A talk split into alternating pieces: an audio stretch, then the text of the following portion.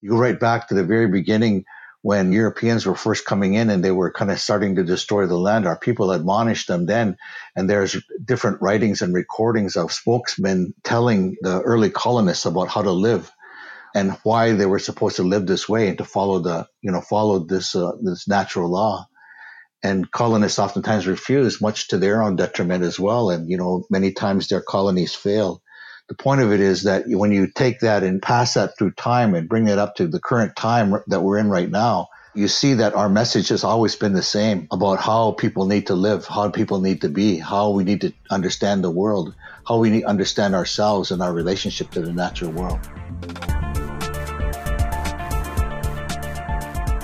Welcome to the Ecopolitics Podcast. This podcast series tackles some of the big questions in the field of environmental politics for university students in Canada. I'm Peter Andrée from Carleton University, and my co host for this show is Ryan Katz from the University of Ottawa, though he's not joining us for today's conversation. Over this summer, I've been reading Being Salmon, Being Human by the Norwegian author Martin Lee Mueller. Central to this book is an exploration of the differences between how the modern aquaculture industry, born in the author's home country of Norway, treats salmon simply as commodities, compared with how the indigenous people of the Pacific Northwest, specifically the Klallam people with whom the author has spent a great deal of time, have treated salmon over at least the last 7,000 years as part of a web of relations, their extended family, upon which they both rely and to which they owe responsibilities. The book points out that indigenous people in the Americas have long had the technological capacity to overharvest species like salmon if they were to choose to, but that central to the notion of being indigenous, of indigeneity, are the knowledge, social structures, and forms of governance developed over many generations of inhabitation and embeddedness in place that make it possible to use and live within diverse environments, even under considerable human population densities, over, in quotes, mind boggling, from a European perspective, spans of time. With our guests today, I'm hoping we can begin to unpack these issues, discussing both what specific Indigenous knowledges and perspectives have to say about what it means to live in relation to the land, water, and other species, and then also to look at what the founding treaties between Canada's Indigenous people and the Crown in the colonial context mean from the perspective of Indigenous people. What do Indigenous perspectives on knowledge and governance imply for how we relate to one another and the environment in Canada today? I'll be talking about these issues with Dr. Dan Longboat and Larry McDermott. Dan is a Turtle Clan member of the Mohawk Nation and a citizen of the Haudenosaunee, originally from Ohsweken, the Six Nations community on the Grand River. Dan is an associate professor in the Chanie Wenjack School for Indigenous Studies at Trent University and founding director of the Indigenous Environmental Science and Studies program, granting both Bachelors of Arts and Bachelors of Science degrees since 2009. This program is an innovative and multidisciplinary undergraduate program that brings together principles of both Indigenous and Western knowledge systems for both Indigenous and non Indigenous learners. And then Larry McDermott is Algonquin from Shabot Obaadjiwan First Nation. He's also executive director of Plenty Canada. Larry is actively involved with numerous organizations, including the International Indigenous Forum for Biodiversity, the Canadian Environmental Network, UNESCO, and the Ontario Recovery Strategy for the American Eel. A former three time mayor and longtime council member of Lanark Highlands, Larry was the first chair of the Rural Forum of the Federation of Canadian Municipalities. He also served as a commissioner for the Ontario Human Rights Commission and was on the Ontario Species at Risk Public Advisory Committee. Miigwech and Niawan to each of you for joining us on the Ecopolitics podcast today. Dan, given how I set up this show, I'd like to begin with asking you a question about what being Indigenous means to you in the context of the environmental education work that you do at places like Trent University and beyond. You're Mohawk, which is one of the six nations of the Haudenosaunee Confederacy, also known as the Longhouse peoples. Your people have lived in this part of North America for many, many generations. What does it mean to bring a Haudenosaunee perspective to the work that you do in environmental and sustainability education? Well, great question, Peter. Let me maybe first start by saying uh. Uh, greetings, everyone. I, I almost Sewa Dakaride Dana Sewatsanuni Dana Guegoscano.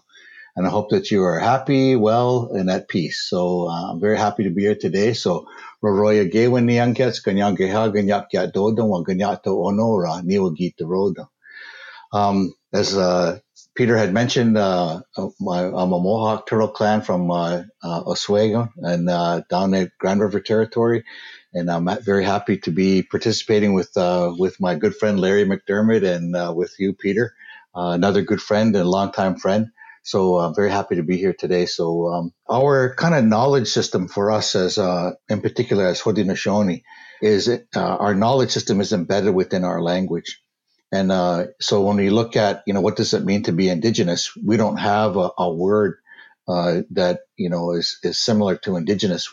Our, our, closest word that we would have would be ongwe hongwe. Ongwe refers to your, uh, your, like your physical being, not your physical body. Your physical body is oyada, uh, but your physical being uh, for as ongwe, as opposed to your spiritual being. Uh, Hongwei, whenever you hear Hongwei on the end of a word, like Ata Onwei, uh, that means your Ata is your shoes, and Onwei would be, uh, Ata Onwei would be moccasins, the real one. And so Onwei then often refers to the real or the original one. So when we talk about what it means to be indigenous, we uh, take that word apart, Ongwe Hongwei, the real people, the original people. And the understanding of that is not just like you're the kind of real people and, and everybody else is knockoffs of you. It's really talking about that to call yourselves Ongwe Hongwe, to call yourself a real human being, you are responsible for, connected to, are a carrier for, and you're an exemplary of the original instructions that we were given as human beings at, our, at the time of our creation that's embedded within our creation teachings. And so they talk to us then about those original instructions about how to be. There's a whole lot of them, uh, but they actually tell us then, you know, about how we're supposed to be in the world, how we're supposed to live, to have great love for one another, to um, learn how to live within the cycles and balances of the natural world, and to uh, give thanks. And that's only three short ones over a, a quite a long uh, list of, of, of instructions. But the idea behind it is that you become the living example of all of those pieces. So in order for you to be an indigenous person, you know, you are meant to be living in a in a world uh, and to exude the love, kindness, compassion, empathy, respect, honor, trust, all of those beautiful things that we oftentimes refer to uh, sort of sim- symbolically as as the good mind or Gatnigon Rio. It means a beautiful mind. And to be uh, and this doesn't mean your your mind like your brain. It means mindfulness. Um, and again keeping in mind that the language is uh, is based on you know a very high percentage 70 80 percent of our language is verb based so it really comes down to uh, understanding that it's a description of different things. So to be uh, to be an indigenous person, to be an uh, Ongwe Hongwe, means then that you exude all of those principles and those original instructions that we were given at the time of creation of the human beings that we have faithfully carried and and enabled us to live uh, in a in a way that uh, has worked to sustain and to perpetuate and to con- and, and to work for the continuation of life, and that's really what uh, really being indigenous is all about that any people anywhere in the world that call themselves indigenous or coming from the land or coming from that place or being the real people have had to live in a way that uh, works symbiotically with the natural world. So much so that, you know, the question then becomes did, did, did the culture make the environment or did the environment make the culture?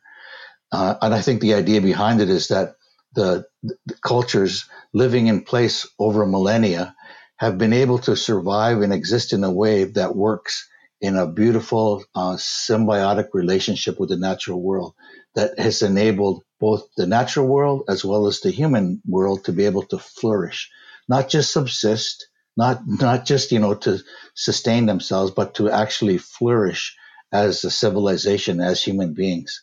That doesn't mean in the quality or of the you know in, in the let's call it the quantity of life and the material possessions, it's really talking about a quality of life that really has enabled, you know, great health, great physical strength and, and great uh, great uh, sense of of uh, of mindfulness, great uh, I want to call it um, a spiritual integrity and spiritual power. All of those elements that we see that you know mind, body, and spirit uh, are all tied together, and and that becomes a, a way of the human beings. Nature, the human beings are tied together in that relationship. And so, um, you know, as we hopefully we go through this, we have a chance to talk a little bit more about indigenous knowledge. Then we can talk about the the roots of that and the understandings that's embedded within the knowledge system. But that's really, you know, what how we uh, bring forward our understanding of that. Because again, at the end of the day, we are all, as human beings, we are all indigenous from somewhere. To quote my good friend uh, Joe Sheridan from York University, uh, understanding that we are all indigenous from somewhere. We some peoples have left their homeland and, and and have chose to live different places, and really, in order to be able to sustain and to perpetuate life, then it comes down to having an understanding of the importance of and the relevant and the critical value of indigenous ways of life and learning from those if you're going to choose to live in the places uh, anywhere in the world so that the ecosystem human beings can continue to flourish. So that's what we bring to school. That's what we teach in our classes and uh, that's what uh, our perspective has been with great success well, thanks so much, uh, Dan, for opening it up. And, and yes, indeed, welcome to the podcast. And I, am now going to see if we can bring Larry in on this conversation. And, and first off, welcome to you, Larry, to the Ecopolitics podcast. And I'd like to ask the same question of you. What does being Algonquin from Shabot First Nation mean for you in terms of how you approach the work you've done over the years, uh, which has been all over the map, right? Working on human rights issues as a local government councillor in Lanark Highlands, or working with a variety of organizations and efforts intended to protect biodiversity in Canada and beyond.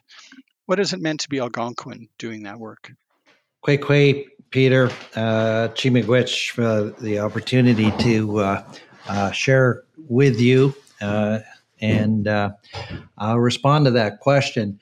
Uh, many things uh, pop in my head, especially when you brought in, uh, you know, the other uh, areas that I've worked in. I think of the Convention on Biological Diversity and uh, having been at, in Rio in 1992. and sharing with other Indigenous peoples, elders who have since passed, amazing elders uh, and uh, the wisdom that they shared. But I'm gonna uh, I'm gonna back up from that and just say that uh, for me, at conception, the responsibility that comes with that gift of life is celebrate uh, life and to accept the responsibility for the continuation of life. That we are the, the bridge between ancestors that came before us and uh, future generations, both uh, born and unborn. Uh, in fact, we often talk of uh, seven generations in, in both directions uh, and how that affects uh, the path we walk. The core of being Algonquin, and it's expressed in the, in the language, as Dan has pointed out, the gift of life is, is a life that's more than mere subsistence. It's a beautiful life. And we believe that uh, that everyone has the opportunity to, to live that life. In Algonquin, we say "Mino Pimataziwan," uh, and that I guess somewhat translated to English is is to live that good life. And we live that good life um, when we are in, in harmony with natural law. Um, when we recognize um, that the, the, life within us as the same as uh, the life within all of creation, um, and that uh, uh, we aren't separate. That what we think, what we do, how we carry ourselves uh, affects the whole universe, and we have a responsibility to make sure that uh, in expressing our our gratitude uh, for this life we're given, uh, to recognize that responsibility. And so we're given certain ceremonies in our tradition.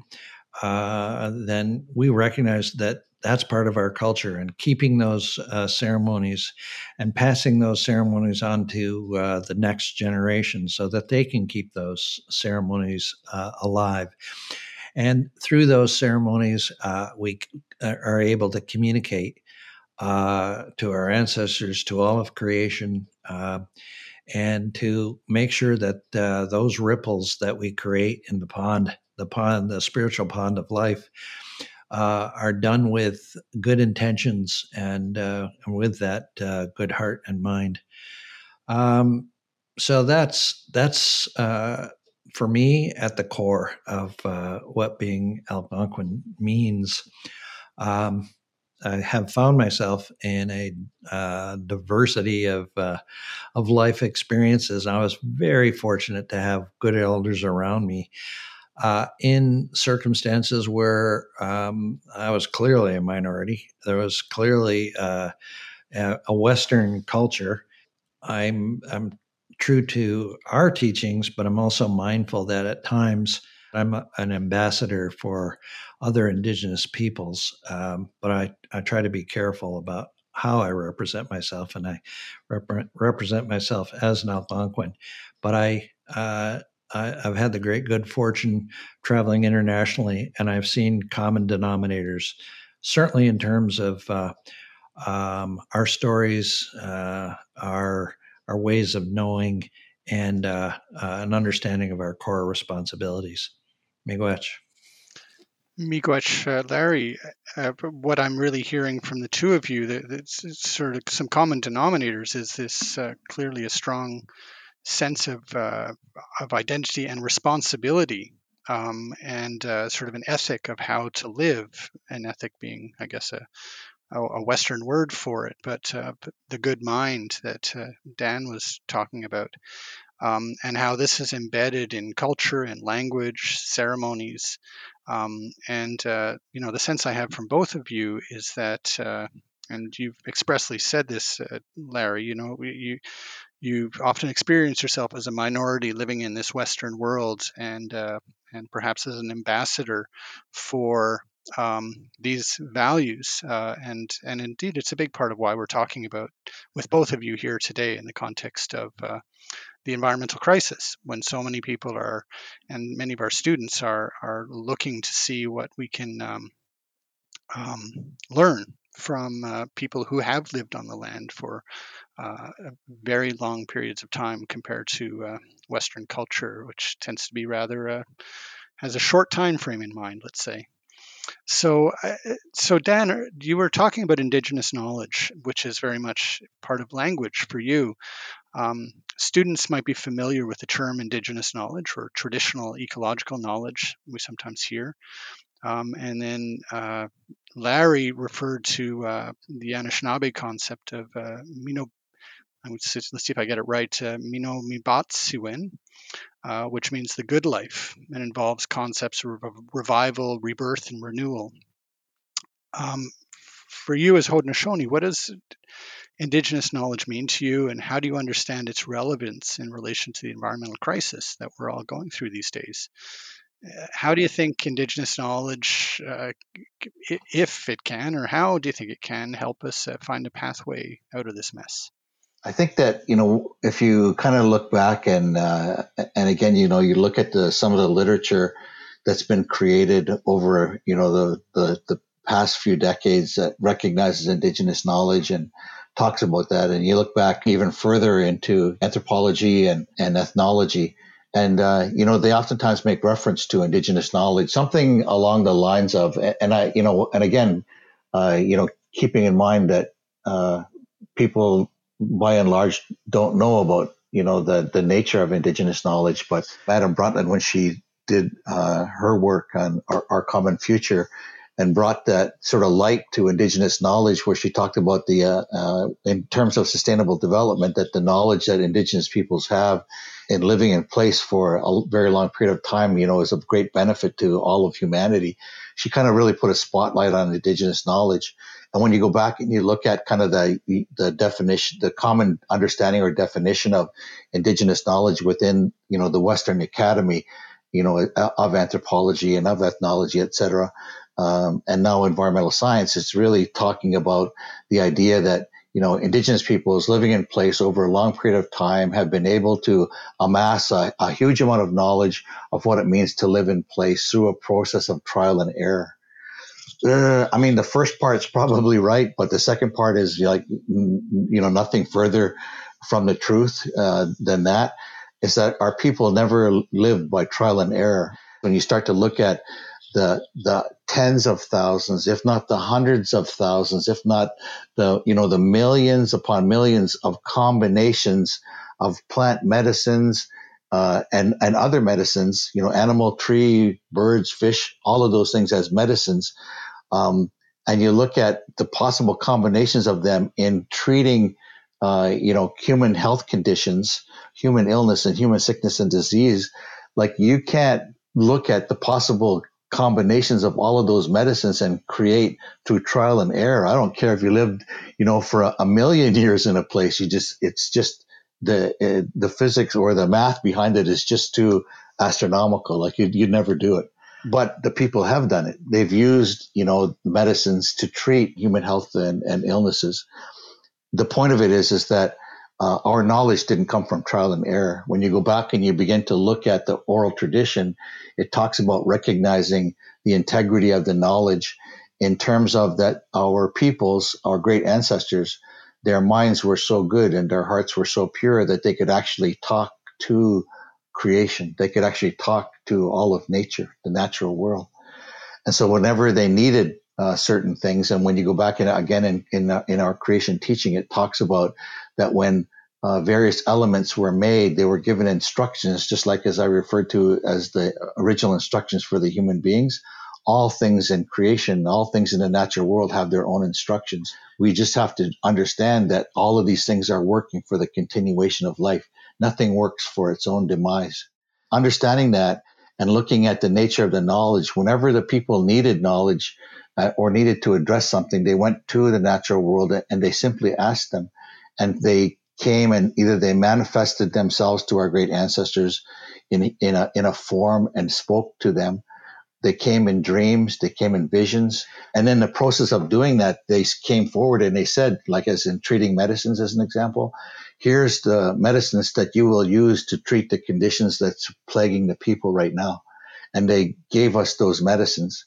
And they said, so not only did they give up their own lives to help support us, the human beings, but then they also gave us the songs, the dances, the words, to practice uh, that goes with all of those things. And it was our responsibility then to uh, to use those medicines, but at the same time, as Larry talked about, our responsibility is to also give them back. It's a reciprocal relationship. So while they give their lives up for us, we give them back our gratitude, our appreciation, our respect, our honor to them and care for them in whatever capacity that we can to care for them so that uh, both plants and animals or both the natural world and the human beings are intricately tied together and have, you know, have carried one another right from the very first breath of the first human beings all the way up until the very last breath of the last human beings, whenever that's going to be. That knowledge then comes from a place of spirit which is different than from Western understandings of the world, where uh, all knowledge has come uh, not from a place of spirit, but from the minds of human beings, and not just all human beings, but only certain human beings, men, and not all men, but only white men. And so to you know build a, an entire existence on the minds of of men, which are fallible, when you go back and you uh, contrast that with and compare that with indigenous knowledge that where, that knowledge comes from a place of spirit and it, it has carried and enabled our people to flourish you know through thousands of generations of human beings right up to where we are today it still has the capacity to enable us to f- continue to flourish on for many many more generations and let's maybe hope another thousand generations ahead of us but the point of it is that we have that responsibility to engage with that knowledge, to respect it, to understand it, to live it. And that becomes part of, as Larry talked about, that Minobomadzu. And that's a beautiful, you know, Anishinaabeg word that talks about, you know, um, uh, when I spoke to um, my good friend Shirley Williams, she said sometimes when you'll see, not always, but when you see that win on the end of the word, Minobomadzuwin, uh, she says that means it has to do with the art of something. And she says, and when you look at that, she says it means the art of living well. It's like, oh man, the art of living well. What does that mean? So our people are not only involved in, in science of understanding and knowledge and being able to live in the world, but it's also an art form to be able to live well as, uh, so when you start to put those things together and understand the nature of language, understanding the nature of, of our knowledge, that knowledge comes from a place that is perfect. And the only reason that it may not be working now, we can say, oh, this thing's not right or that's not going well. We failed in our to maintain our relationship with nature as human beings. We failed to maintain that, and so now we're, you know, uh, now we're seeing the brunt of that because uh, as Larry talked about, there are natural laws and there are processes that our ancestors have understood and have passed on to us and we pass on to coming generations. And more so now, we pass on to everyone because, uh, again, you know, we can be, as indigenous peoples, we can be as green as we want to be and be, you know, uh, as kind of, uh, you know, w- sustainable as we want.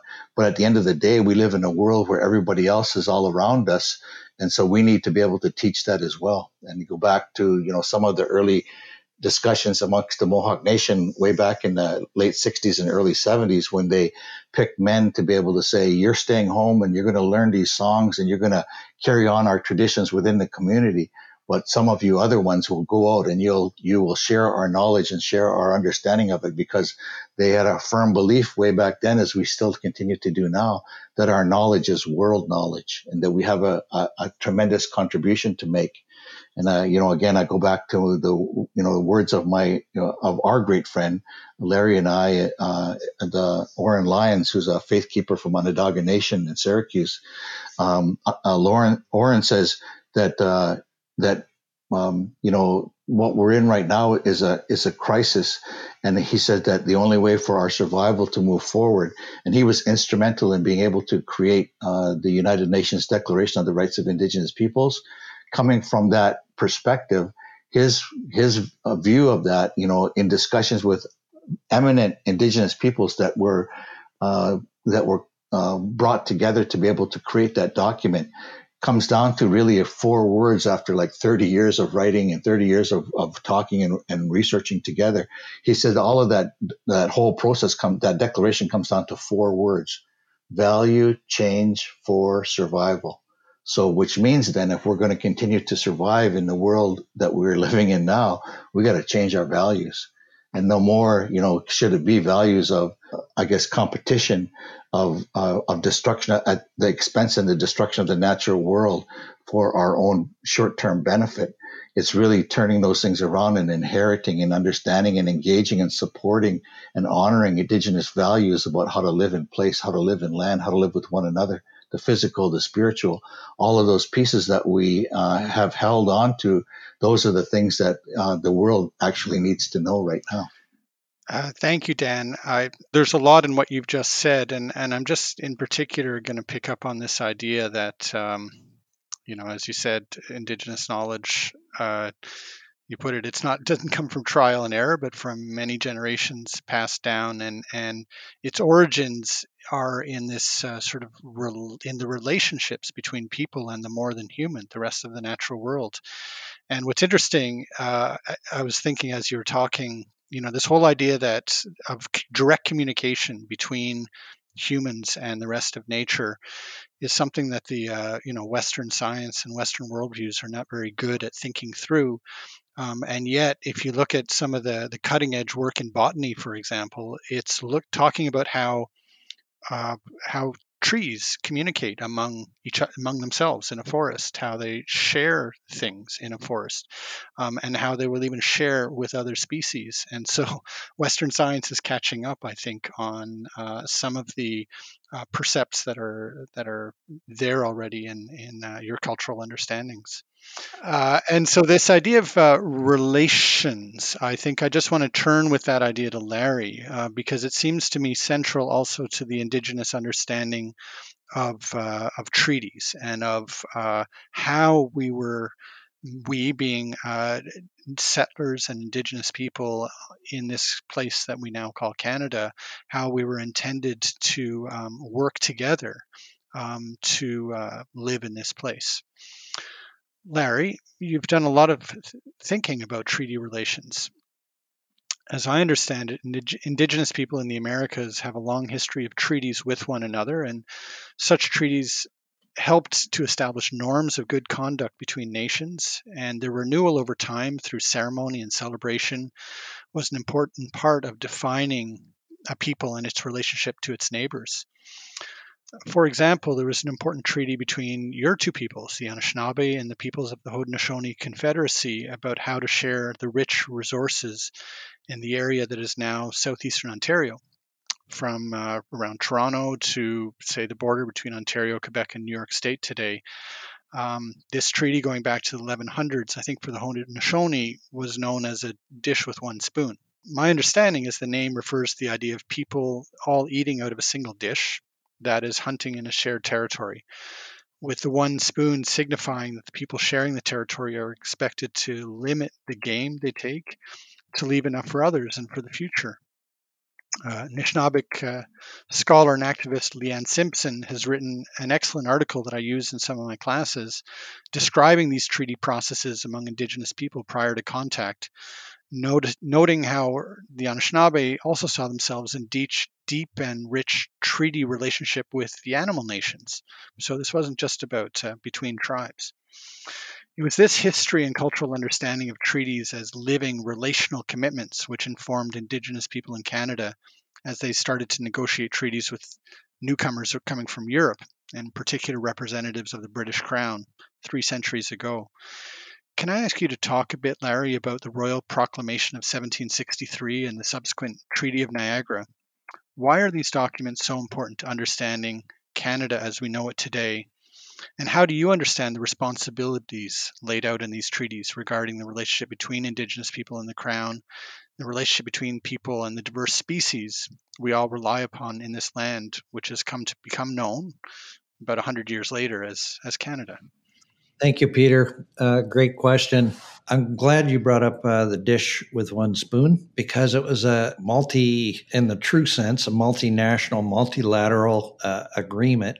And there were protocols. Um, we had uh, the Edge of the Forest ceremony, uh, and it was a ceremony in which you um, you spent time um, polishing your relationship, uh, and it was predicated on uh, again, those responsibilities um, not only to pass uh, to the to our ancestors and and to future generations, uh, but to uh, all of uh, all of the life, uh, and so. there were responsibilities in monitoring whatever you're harvesting, that you did it mindful of the fact you're sharing it um, with another nation. You're sharing it with, and both nations are committed to those future generations. They're uh, committed to the love of the the species that they're harvesting.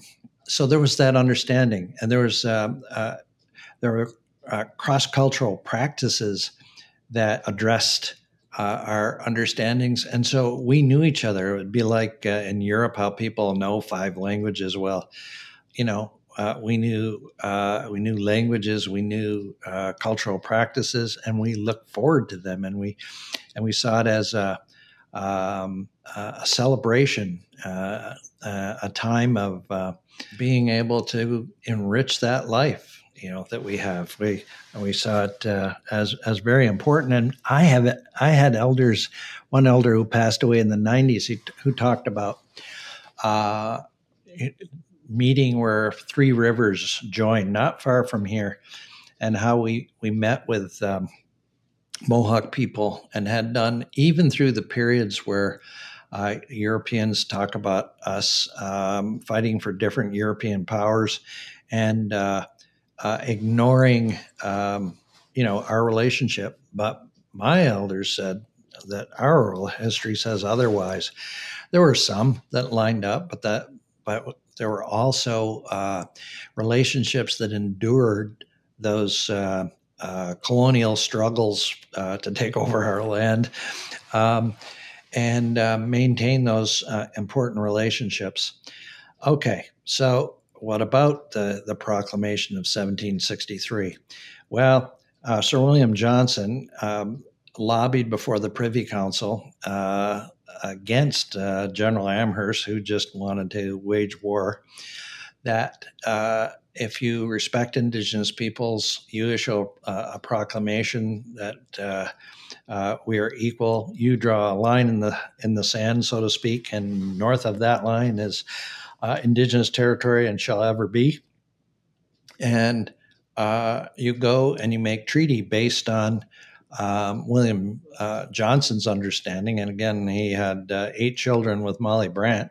So um, he had a pretty good idea of uh, Haudenosaunee traditions, but he also uh, knew well Anishinaabe traditions, and he, he knew uh, about things like the covenant chain. He knew um, he knew how to make wampum, much less what its purpose was. Uh, he knew the ceremonies, and so when that uh, when the Treaty of, Ni- uh, of 1764, uh, Treaty of Niagara, convened in uh, early August of 1764, and 24 nations from across the a big chunk of the continent. Some of uh, some of those nations took three months to get there and three months to get home. he also knew that if you're going to make a, an agreement if if uh, you're going to uh, create an alliance, that the way you, you, do that is you do it in the most uh, solemn way that you you do it in ceremony. So pipes uh, were brought out, uh, tobacco uh, was shared, and part of the deal that came from the 24 nations was that okay, we'll we'll accept um, Western law uh, predominantly British law with concession, concessions to French law, but we expect you to honor our laws, uh, which are anchored in natural law. So uh, the agreement to share the land uh, was was without equivocating on our fundamental responsibilities as Indigenous peoples to the land. Um, those uh, responsibilities uh, they're unshakable. Uh, as an elder, actually, Elder William Commanda, who influenced me a lot, uh, uh, he said, Man can make all the laws he wants, but if, if those laws aren't anchored in natural law, he'll just he'll hurt himself or even destroy himself. And so that's exactly what we're up against. But the relationship, the peace and friendship that was created at the Treaty of Niagara, which is considered the foundation of what is now uh, Canada, was based on that we would care for the land, that um, first and foremost, we would honor our responsibilities to creation. And the Crown can't say it didn't understand because it did, because it, it brought uh, pipes, it brought wampum, and it understood full well and so when the treaty process was finalized, it was finalized in utmost solemn prayer. If ever, ever you tell your truth, without any equivocation, you do so in that ceremony. And so the crown knew that, and the crown made their promises through Sir William Johnson. And of course, uh, the 24 nations also uh, made their their promise, and it actually was the reason that there was such great loyalty during the War of 1812. And without Indigenous loyalty, without uh, Indigenous sacrifice, um, the defense of uh, then the Crown's uh, borders with the upstart Americans, that war would have been lost. And so uh, there was a promise between General Brock and uh, Tecumseh, the indigenous leader, that there would be an indigenous state created in what are now the Midwestern uh, uh, states and in the prairie provinces in Canada. Uh, and so the British brought that up at the Treaty of Ghent. But at the Treaty of Ghent, there weren't any indigenous people. And but the Americans understood the commitment that the British Crown had made through General Brock to Tecumseh. And so Henry Clay, this uh, Southern rabble rouser who the uh, Northern representatives didn't like, but he ended up carrying the day. He basically out negotiated the British, and uh, the British just wanted to get it over. There was pressure to get out of war. Uh, people were, uh, their citizens were tired of the cost. And so they threw Indigenous peoples overboard. However, in Article 9 of the Treaty of Ghent, they promised uh, to um, uphold everything that had been said, the Treaty of Niagara and uh, the Treaty of uh, Fort Stanwix and a couple other treaties. Uh, and they, they said all rights uh, will be um, honored and respected. But they actually had cooked up a scheme where there was no enforcement mechanism in the Treaty of Ghent. So it was the ultimate um, integrity gap. And if you ask me, when it comes to reconciliation, what has happened since 1815, in which the the, uh, pledge of, of the crown uh, belt uh, was handed over to all but one of those uh, nations that were at the Treaty of Niagara, and uh, uh, that belt insinuated that um, it would be our love and affection that will uh, get us through in, in, the future. That there would be challenges, but we didn't know that they that the intent even then uh, was to abandon the relationship, abandon. Uh, for one side to ab- abandon the integrity associated with the truth spoken in 1764. So, as far as I'm concerned, uh, any anything that wavers from that treaty in 1764 is treason. And there's a lot of treason been committed since uh, 1815. And reconciliation is to get back to that truth. And the beauty of reconciling and getting back to that point is we'll solve the biodiversity crisis. We'll solve uh, the uh, inappropriate relationships that we have with the land and water and we'll also solve the inappropriate relationships um, that patriarchy uh, has inherently. Um, the fact that we uh, we have not listened to women's voice, and uh, so I like to uh, call it balancing the canoe.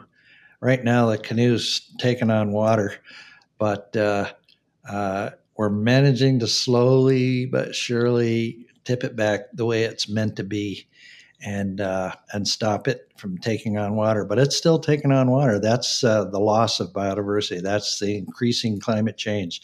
That's the missing and, and murdered Indigenous women and girls. Uh, but at least we're talking, and at least we're even having the awkward conversations that are uncomfortable, but we're having them. And so there's hope, and our youth are our hope too. Miigwech.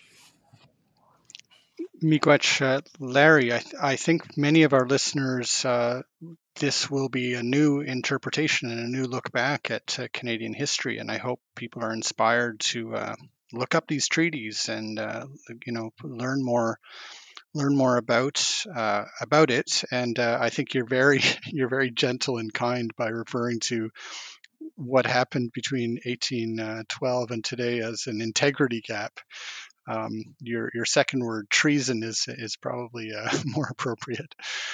Um, and but I just want to ask you just to follow up before we go back to Dan, um, because at the end of what you were talking about, you're talking about how you see in this uh, era of at least talk about reconciliation um, some hope and and I know that you've been part of various processes that are trying to um, let's call it rekindle the spirit of the Treaty of Niagara. Uh, you, have mentioned the, the Pathways One process, which is uh, uh, meant to um, uh, bring a key aspect of the UN Convention on Biological Diversity, which is the idea of, of uh, having protected areas over a, a, substantial part of Canada and doing that in a way that really um, is in collaboration with uh, Canada's and Indigenous people. And you've been part of that process and uh, have introduced me to the idea of uh, ethical space. Um, which I think, you know, I, I, just want you to connect the dots for us here because the sense I'm getting is that the ethical space that you and others talk about today is is what you feel like was intended back in uh, uh, in the era of the Royal Proclamation and the Treaty of Niagara. Can you just tell us a bit about that? Uh, absolutely, Peter. Ethical space, yeah, isn't something uh, we invented. In fact, we borrowed uh, as much as we could from those uh, uh, those gifts, gifts of knowledge and and ways of knowing and and ways of relating, and applied them in the Pathways One process. I still pinch myself that it happened.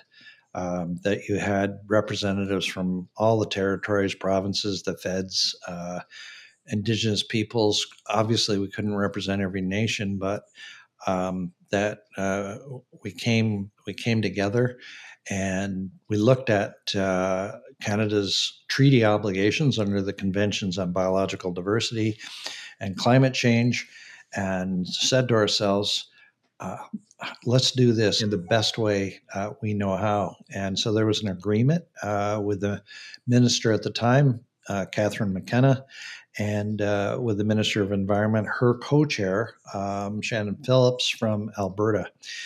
And that was led by Dr. Reg Crowshoe. Um, and so we spent time, well, first of all, we launched it in pipe ceremony, and then we um, we spent time talking about those seven gifts because uh, that's the tradition that uh, um, uh, Dr. Crowshoe and I share. Uh, so out of it came important recommendations, um, including the recognition of some aspects of our worldview that we are one species among many.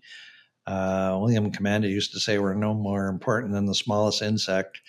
And uh, at first I went, oh, and now for me it's so obvious. So, you know, there were there were uh, sharing of uh, knowledge systems, which is part of ethical space.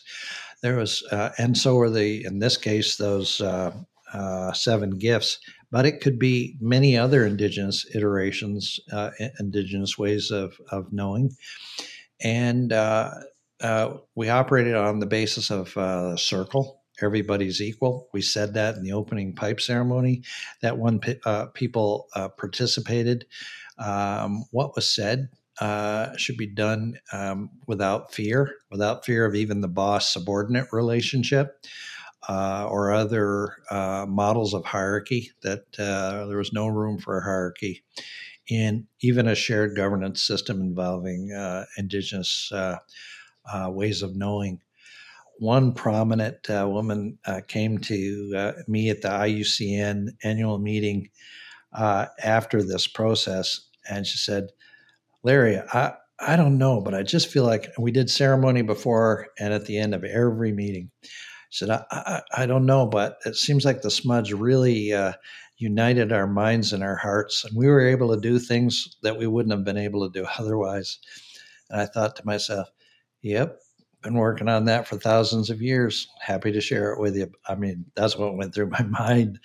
Uh, and it was very much um, part of uh, the process. You know, we shared the our our best uh, uh traditions, ways of knowing, and I actually think um, that we rise together and uh, Canada's conservation vision, where our leap years ahead of anything uh, that has happened in this country um, in a long, long time.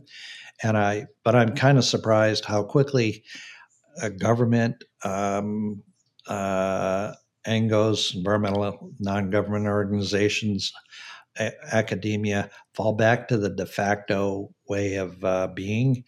And uh, so that, you know, I'll wrap this up by saying uh, I think um, the way we're going to address these big problems is transformational thinking.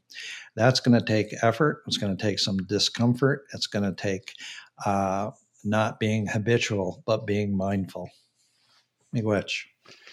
Miigwech, uh, Larry, I think what you've uh, just described for us is um, really the, the, you know, this goes to the starting questions that I was asking Dan about in terms of what we can learn from uh, indigenous cultures in relation to this uh, crisis that we're going through now of climate and biodiversity and so on.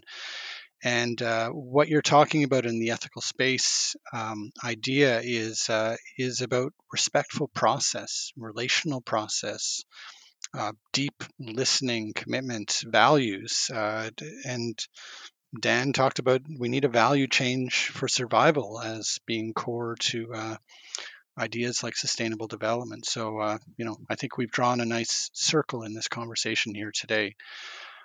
I have a last question for Dan, and I, I would like you to reflect a bit, Dan, on how everything we've been talking about relates to this current moment of environmental politics in Canada, uh, which remain a time of considerable contestation, despite growing dialogue about how we might move forward uh, towards reconciliation.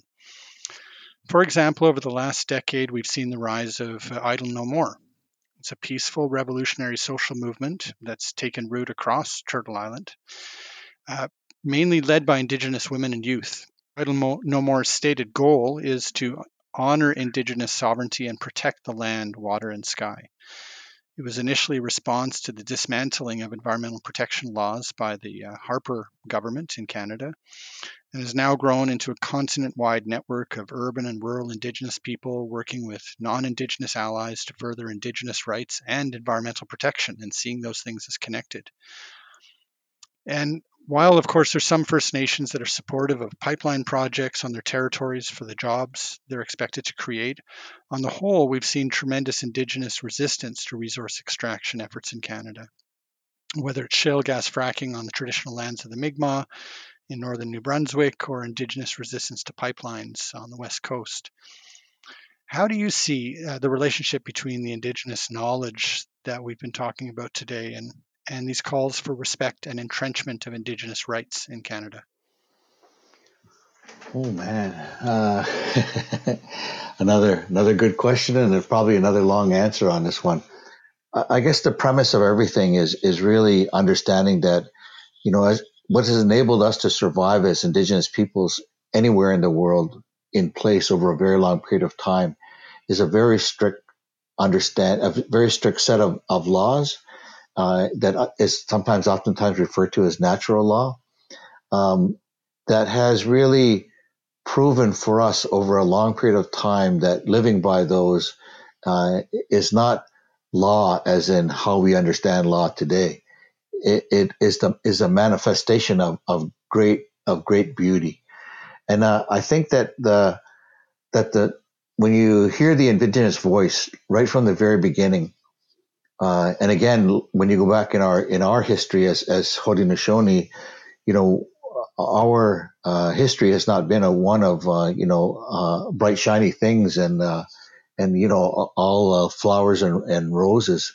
Um, you know, we've made a lot of mistakes, uh, and in our past, and uh, and you know, you go back in history and be able to see those things, and uh, but because of that, you know, our our people have learned, and we keep those uh, kind of mistakes and the understanding of those mistakes alive.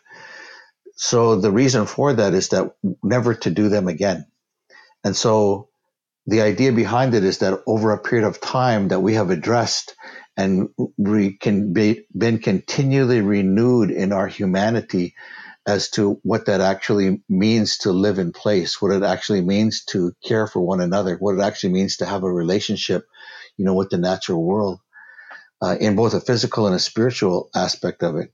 And so that unique way of life that we've been given as indigenous peoples in the world has really enabled all of us, as I mentioned earlier, to really flourish as civilizations.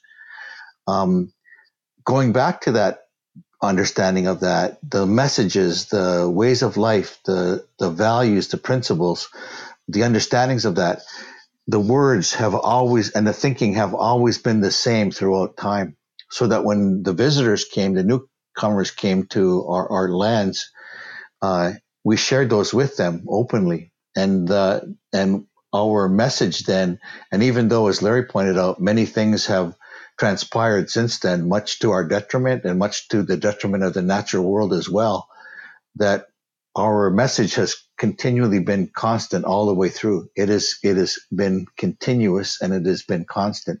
And so we've been given, you know, a unique opportunity now in this in, in, at this time in this process that some refer to as reconciliation uh, to be able to have a voice and to be able to have the opportunity to share and to bring knowledge forward.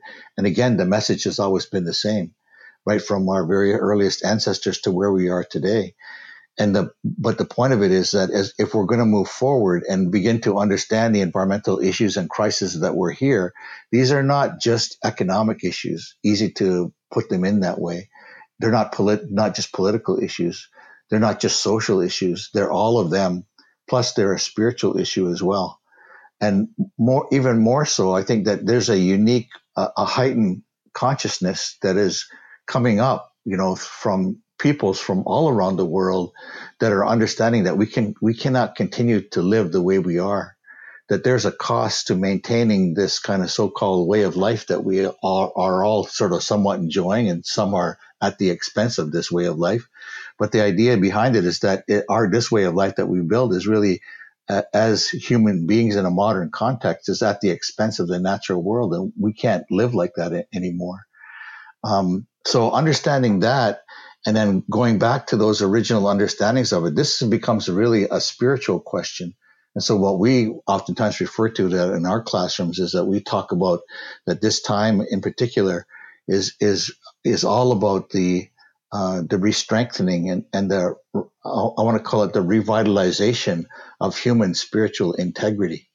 So it's going back and understanding that we as human beings, as sacred spirits, in our relationship to all of the spiritual world around us, all of the non, you know, the unseen world around us, and uh, and engaging with all of nature as beings that that we have a relationship to them and they to us, and our responsibility is to care for them and to work for the continuation of life. So for us, a lot of these things that people, um, and you kind of talked about that, you know, in terms of, you know, uh, botany, a botanist understanding that, you know, trees talk to one another. Our ancestors knew that, you know, millennia ago, uh, many millennia ago. And th- we were told that that's how they communicate with one another. And, uh, and I really love the way, you know, my, um, uh, my great friend, uh, Norma General, uh, who's, um, a faith keeper at, um, uh, Cayuga Longhouse at, at Grand River, she talks about this. She says, and just imagine this. She says, imagine in your mind a beautiful forest. And she says that beautiful forest, I see all types of different trees in there. Those trees have attracted all types of different animals and insects and butterflies and all types of things have thr- thrived there. And she says, when you walk in there, how beautiful it smells and how beautiful the sounds are and how beautiful the sights are. And she says, so when you see that, uh, she says, understand that that's what the creator has provided for us. But she says, you know, if we as the human beings had the uh, power to be able to roll back the, the, the, the, the earth, we would see that all of those trees through their roots are all touching one another. They're, it's just as though that they are holding hands with one another. And she says, now she says, understanding that we as the human beings are just like that forest. No uh, tree is exactly like the other tree they're all different trees of different sizes. Even the ones that are the same uh, in terms of their species are different in their appearance and different in the way that they are that they look. So there's pine trees, oak trees, maple trees, um, poplar trees, all types of different trees that exist side by side in there. She says that's just like us, the human beings. We are all different, and we are all different, uh, like different trees. We're all different people what she says, just like the trees are, we should be as human beings, we should be the ones that are all holding hands, working for the continuation of life, just like those trees are.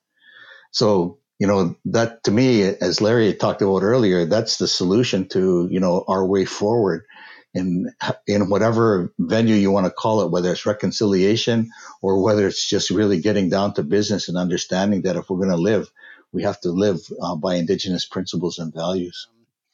I want to thank you both uh, so much for uh, for sharing your knowledge today. Uh, you each uh, have deep knowledge that I think is really valuable for the students in our courses that are going to be listening to this. And uh, it was an honor for me to uh, to spend this time with you both.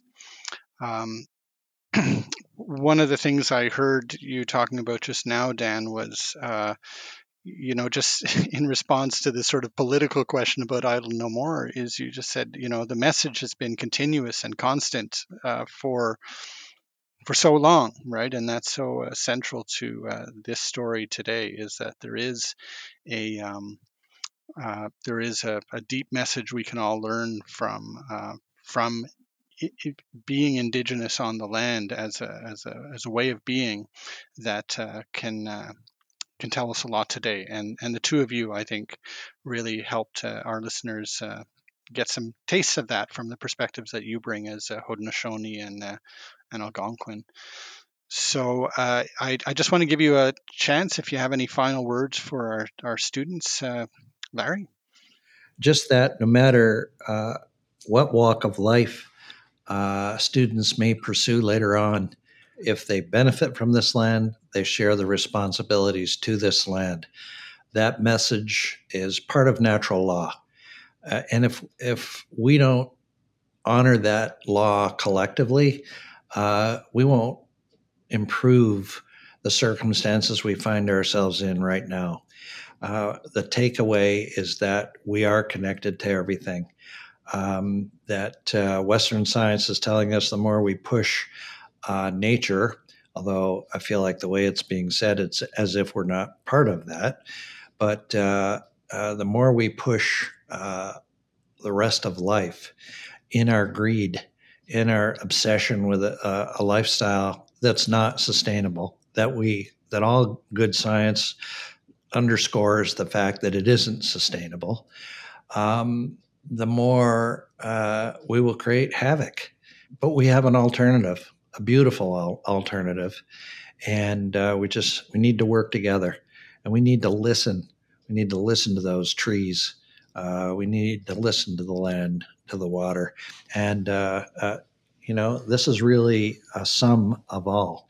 It's uh, I feel all rights in Canada. We say Section 35 rights are collective. Far as I'm concerned, all rights are collective because we're all connected. The word for that in Algonquin is Jinaway Daganuk, and that's understood from the four sources of intelligence, which includes empathy and spirituality.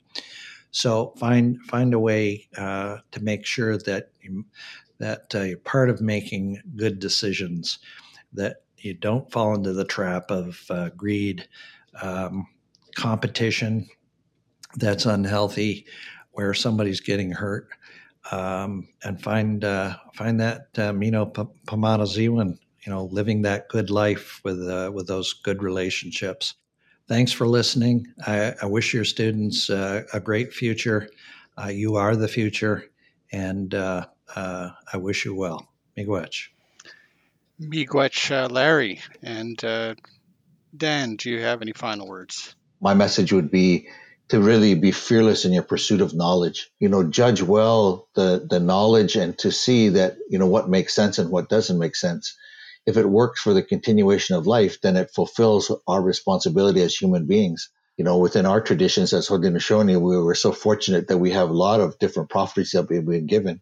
But one, you know, in particular, the teachings of Handsome Lake, Scaniat Dario, uh, they talk about Handsome Lake had this vision uh, he was given a, a visit, visitation by beings, uh, four beings that took him up and, and showed him different things. And they showed him that we as the human beings have two paths to follow and we have to make a choice whether we're going to work for the continuation of life or whether we're going to work uh, for, uh, I guess, really the destruction of the earth. One way ends in pain, hardship, and suffering, and the other way ends in health and happiness and beauty and love. And so we as human beings have to open up our minds to that and to understand that, that now is the time to be able to make a choice. And so my message to your students is really to, you know, to open up your heart, to open up your mind, to open up your feelings, to open up your spirit and to embrace those things that work for the continuation of life. And so, Peter, I want to thank you and thank you to my brother, my great brother Larry, and I want to wish you the best, uh, you know, going forward and the, the best to your students as well in their life, in their lifelong journey of learning. And so thank you so much for inviting me. Yahweh, Onigiwahi. Niawe, Dan. Um, thank you for those words, and thank you to both of you, and miigwech to you, Larry, for participating in today's Ecopolitics podcast. Um, for our listeners, don't forget to check out other episodes in the series at ecopoliticspodcast.ca. Please do send us your feedback on these episodes. We really appreciate hearing from our listeners, and I look forward to speaking with you again in our next episode.